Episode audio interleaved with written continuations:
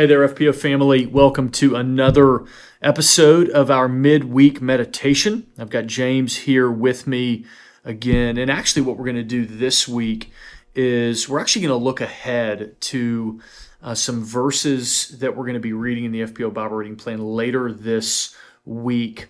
Uh, as we approach Christmas, it was a great time just for us to bathe our hearts again in uh, in the story of Jesus Christ's birth. And so later this week we're going to be reading Luke chapter one and some verses from Luke chapter two. And today we want to dive in uh, to just a couple of verses in Luke chapter two, specifically uh, verses ten. Uh, and 11. This is the episode where the angels have come to meet the shepherds in the field to basically tell them about the birth of Jesus. And so I'm going to read these verses for us and then we're going to dive in. In verse 10, uh, Luke records for us. And the angel said to them, to the shepherds, Fear not, for behold, I bring you good news of a great joy that will be for all the people. For unto you is born this day in the city of David a Savior who is Christ the Lord.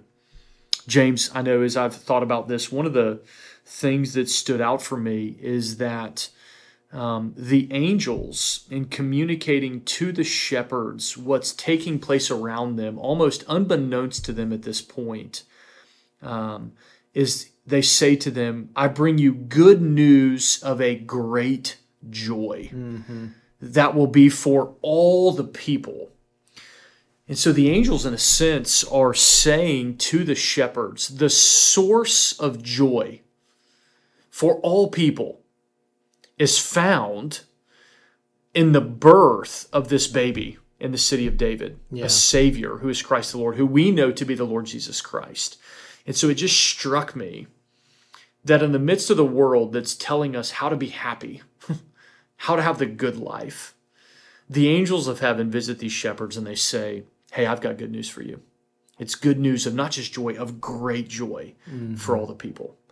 And so, the source of joy for us, the source of the good life, of happiness, is found ultimately in the Lord Jesus Christ, who was born for us, uh, who lived for us, and ultimately we know at the end of his days laid down his life for us, only to be raised from the dead yeah. uh, for our salvation. And so, as you've thought about this passage, uh, what are just some of the things that God has been doing in your heart?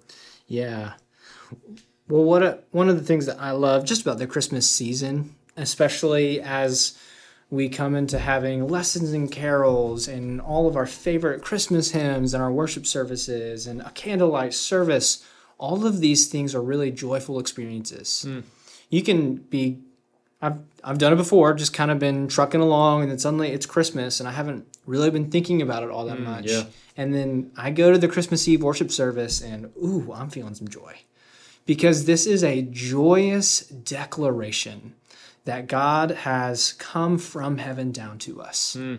We were so poor and so helpless that he had to come on his rescue mission to come and get us. Yes. But he also flips it on his head and he doesn't just ride on golden chariots down from heaven. He comes as a baby, mm. wrapped in swaddling cloths, lying in a manger. Yeah. And so the great source of joy is A, God Himself has come, and B, He has come in order to understand all of the hardships, mm. all of the poverty this world can offer, of things we see in His life, like the betrayal of friends, of deep anguish because someone has died whom He loves. Our source of joy is that God comes into our experiences. Mm. Yes, I mean, I, even as you say that, I'm just immediately thinking of John chapter one, where he, you know, uh, you know, the Word became flesh and he dwelt among us. Mm-hmm. He uh, he took on our flesh, and not just in theological categories, but in reality and experience. I think you get even that here in this in this passage where the angels, and this is interesting. He says to them, "For unto you is born this day in the city of David a Savior." And I'm just imagining if I was there and they're like, hey, a baby's been born unto you, I'd be like, wait a second.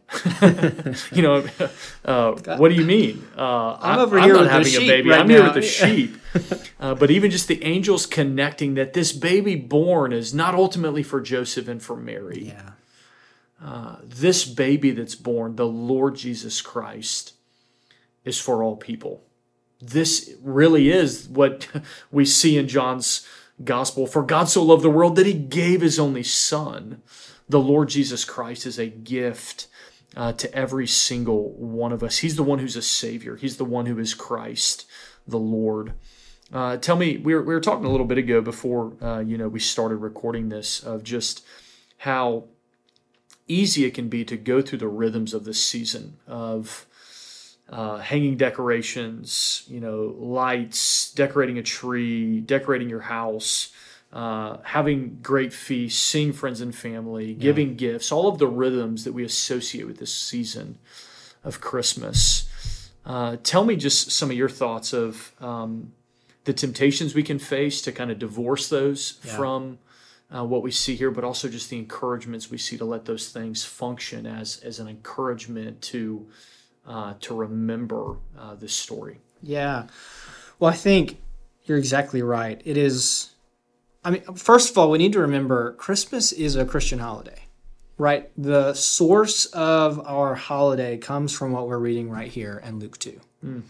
And so, in order to really understand all of these rhythms that we're going through, we need to relate them back to the Christmas story. So let me get one example is just the hanging of lights on our houses and having lights on our tree and all of these light symbols that are associated mm. with Chris. We're going to have a candlelight Christmas service. And one of the main prophecies in Isaiah for Christ's coming is in Isaiah 9, where it says, A people who walked in darkness have seen a great light mm. That Christ is the light of the world and he comes into it. And so, light in the darkness is a Christian theme, and the rhythms that we do are rhythms that we can remember what it's all about. Yeah. And of course, they've been co opted, and of course, there's a lot of other things vying for our attention about what Christmas means. But it's a Christian holiday, and some of the practices that we do have, have come out of Christians reflecting on the meaning of Christmas and then trying to create practices and traditions that remind us of what we're doing. That's good. That's good. I mean, it, it makes me think even, you know, uh, during this season, there's a way, in a sense, to uh, be asleep at the wheel almost Yeah. and go through the motions and hang lights and eat a bunch of food and give gifts and see family and all of the other great traditions we associate with this holiday, but to do them in a sense the way uh, the lost world does them, divorced from um, them functioning as reminders and signposts and flashing billboards saying, don't forget what this is actually about. But there is a, a chance, in a way, uh, for us to do this season, and I recognize we're close to Christmas already, uh, but even in the remaining days of this season, just to let every light we see point us to the Lord Jesus Christ Yeah. To let every gift that's given um, on Christmas Day or on you know Christmas Eve, whenever your family does those kinds of things, to be a reminder that we give gifts to one another out of love and care for them as a reflection of the God who loved us so much that He gave the Lord Jesus Christ Yeah. that we feast together with friends and with loved ones because as those who have a savior who is Christ the Lord, we've been invited to feast with him. Not only now, but for eternity, our experience will be a feast of unending joy and glory in his presence. Yeah. And so there's a way to let uh, all of the traditions and the rhythms of this season continually warm our hearts in a sense. I mean, earlier you were reflecting on it's easy to kind of go through the motions and look up at Christmas Eve and back, oh, yeah, that's what this season is Oh, yeah, about. it's Christmas. Uh, we can actually choose to live intentionally yeah.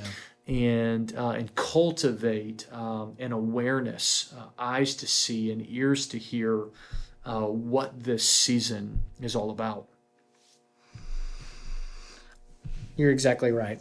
And as we kind of come to a closing of just this conversation, I know we didn't read this passage, but I think the response to all these things that we're talking about, the response to this joy this multitude of angels and this heavenly host also gives that to us. Mm. So they are giving this announcement of joy, they're telling us about Christ, and then they break out into praise. Mm. Right? Glory to God in the highest, and on earth peace among those with whom he is pleased.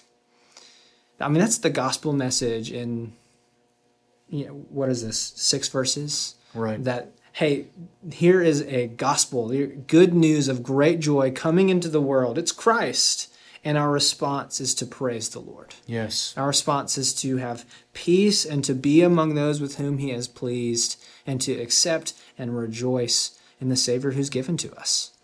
Mm, that's well said. That's well said. Well, with that, uh, let us just wish you uh, and your family the uh, the merriest of Christmases. We hope that your next few days together are uh, filled with great joy, not yeah. just at the experience of getting to be together and getting to exchange gifts and hang lights and eat good food, uh, but because all of these things point us to the one who was born for us, the one who lived for us the one who died for us, the one who was raised from the dead for us, the one who even right now is at the Father's right hand praying for us. We hope that this week uh, you experience that great joy that He won for us. We love you guys. Until next time.